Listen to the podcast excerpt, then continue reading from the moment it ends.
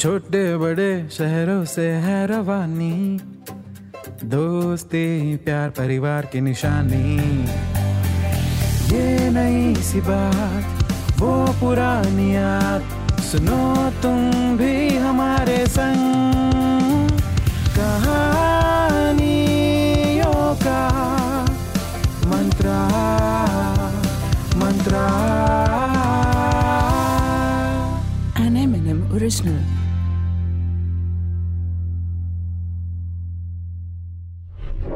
Mona darling, कहाँ है सोना? अजी सोना, वो तो हर किसी को पसंद होता है। जो लोग कतई आलसी होते हैं, उन्हें पसंद होता है बिस्तर पर फैल कर सोना। जो थोड़े बहुत मेहनती होते हैं, उन्हें पसंद है सोने के रिंग्स इयररिंग्स और चेन। और जो उनसे भी ज़्यादा मेहनती होते हैं, उन्हें पसंद होते हैं सोने के मेडल्स। तो हमारी आज की कहानी है सोनापुर में रहने वाले भोले भाले सोनू की। जिसकी बचपन से बस एक ही ख्वाहिश थी कि बड़ा होकर उसे इंडिया के लिए गोल्ड जीतना है। और गोल्ड जीतकर इंडिया का नाम पूरी दुनिया में रोशन करना है। गोल्ड जीतने का इतना शौक था सोनू को कि उसका फेवरेट कलर भी गोल्डन ही था। वो चाय भी बाय बाय टी गोल्ड ही पीता और उस चाय में डुबोकर बिस्किट भी सिर्फ़ रिया गोल्ड के ही खाता। मगर छोटे से शहर में रहने वाला सोनू आखिर कैसे लाएगा गोल्ड? उसके पास ना ही कोई स्पोर्ट्स टीचर था और ना ही कोई प्रोफेशनल ट्रेनिंग। ले दे के स्कूल में एक पीरियड मिलता था गेम्स का। उसमें भी साइंस और मैथमेटिक्स के टीचर एक्स्ट्रा क्लास लगा देते अपना सिलेबस कंप्लीट करवाने के लिए। हम्म, ऐसे में कहाँ से मिलेगा इंडिया को गोल्ड? मगर हार न मानी सोनू ने और चुनौती को अवसर में बदलने के लिए सोचने लगा कि आखिर वो कौन सा गेम खेलेगा ओलंपिक में जिससे इंडिया को मिल जाए गोल्ड। पहले तो उसने स्विमिंग करने की सोची, मगर गाँव में ठीक से पीने का पानी मिलना मुश्किल था, स्विमिंग क्या खाक करता।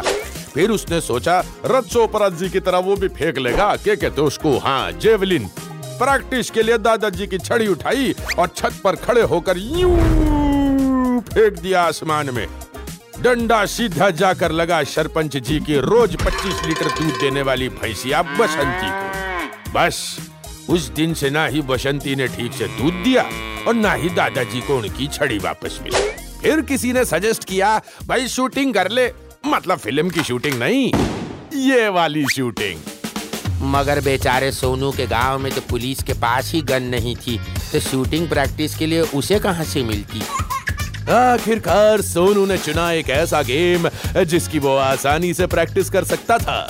ढल गया दिन, हो गई शाम। जी हाँ चाहे दिन ढल जाए या शाम हो जाए, सोनू लगा रहा बैडमिंटन की प्रैक्टिस में। दादी की पुरानी साड़ी से नेट बनाकर कभी मोहल्ले के दोस्तों के साथ तो कभी स्कूल के टीचर्स के साथ। दिन रात सुबह दोपहर शाम बस बैडमिंटन खेलने का धुन सवार रहता सोनू के सर पर।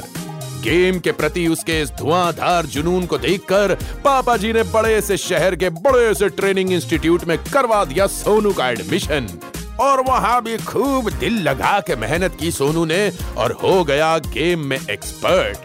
तो देखते ही देखते दिन आ गया ओलंपिक्स में सिलेक्शन का। आँखों में सपने और हाथों में बैडमिंटन का रैकेट लिए निकल लिया सोनू सिलेक्शन के लिए। ट्रेन में थी उसकी सीट रिजर्व्ड मगर उसकी सीट पर बैठे थे कुछ गुंडे। सोनू ने बोला एक्सक्यूज मी अंकल ये मेरी सीट है। मगर वो गुंडा बोला रे घर से लाया है के सीट? अभी यहाँ हम बैठे हैं तो ये सीट हमारी हुई। जवानी के जोश में भिड़ गया सोनू उन गुंडों से। और उन बदमाशों ने तेज़ी से दौड़ती हुई ट्रेन से नीचे फेंक दिया बाहर सोनू को। सोनू के पैरों में लगी गहरी चोट। लाख कोशिशों के बाद भी डॉक्टर्स उसके पैर को बचा न सके। देखते ही देखते गोल्ड लाने की एबिलिटी रखने वाला सोनू हो गया स्पेशली एबल्ड। बैडमिंटन खेलकर गोल्ड जीतना तो दूर, अब वो सीधे चलने के लायक भी नहीं बचा था। दिन रात सिर्फ़ बिस्तर पे पड़ा रोता रहता और कोसता रहता खुद को कि क्यों पंगा लिया उस दिन उसने उन बदमाशों से। उन बदमाशों को तो जेल हो गई मगर सोनू की ज़िंदगी जेल से भी बदतर हो गई। रिश्तेदार भी सहारा देने की जगह ताना मारते। की ज़रूरत ही क्या थी उन बदमाशों से पंगा लेने की? वैसे अगर ओलंपिक्स में ताने मारने का कोई गेम होता ना तो ये सारे रिश्तेदार लोग जो होते हैं ना वो ज़रूर गोल्ड ले आते। जब सोनू की ज़िंदगी में ना कोई ज़िंदगी बची थी और ना ही मौत आ रही थी, तब एक रोज उसके पापा जी आए उसके पास। एक हाथ में एक प्याली अदरक वाली चाय और साथ में करारे करारे बिस्किट और दूसरे हाथ में एक पुराना न्यूज़पेपर लिए और बड़ी ही तसल्ली से बोले, अरे, तू आज भी प्रैक्टिस पे नहीं गया? बेटा, तू बिस्तर पे सोने के लिए नहीं, सोने के मेडल्स जीतने के लिए बना है। जा, जाकर प्रैक्टिस कर। प्रैक्टिस नहीं करेगा तो जीतेगा कैसे? पापा ऐसे पूछने लगे जैसे कुछ हुआ ही ना हो, जैसे उसके दोनों पैर आज भी सलामत हो। एकदम से चौंकते हुए सोनू बोला, लेकिन पापा, मेरा पैर तो कट गया है, कैसे करूँगा मैं प्रैक्टिस? पापा बोले तो क्या हुआ बेटा? सिर्फ़ एक ही पैर तो कटा है ना, दूसरा तो सलामत है। ये देख, न्यूज़पेपर में क्या छपा है? प्रमोद भगत पैरालंपिक गेम्स में इंडिया के लिए जीता गोल्ड बचपन में ही इनके एक पैर में पोलियो हो गया था बेटा, मगर फिर इन्होंने कभी हार नहीं मानी। एक ही पैर से अपना सारा काम करते रहे और धीरे धीरे बैडमिंटन में भी महारत हासिल की और आखिरकार इंडिया के लिए गोल्ड जीता। हमारे देश में और भी ऐसे लाखों लोग हैं जो शायद फिजिकली डिसेबल्ड हैं।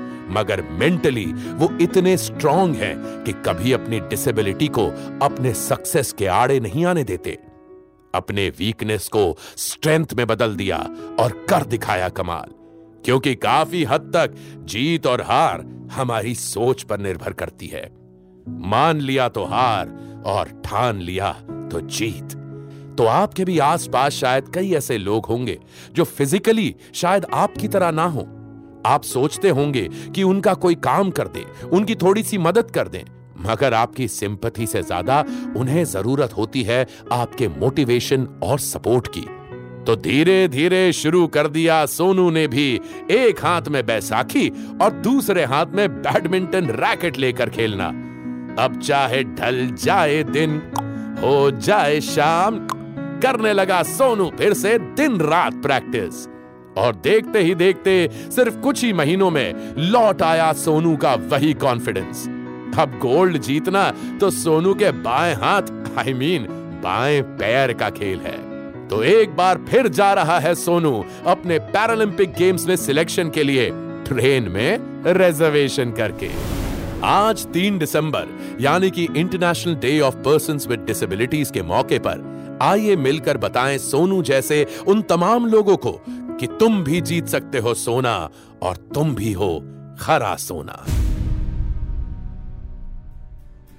हम्म, तो कैसी लगी आपको हमारी आज की ये कहानी ऐसी ही कहानियाँ सुनने के लिए आते रहा करिए एम एन एम टॉकीज पे ये है कहानियों का मंत्रा An M&M original. This show is a work of fiction. Any names, characters, places, and incidents are either products of the creator's imagination or used fictitiously for entertainment purposes only.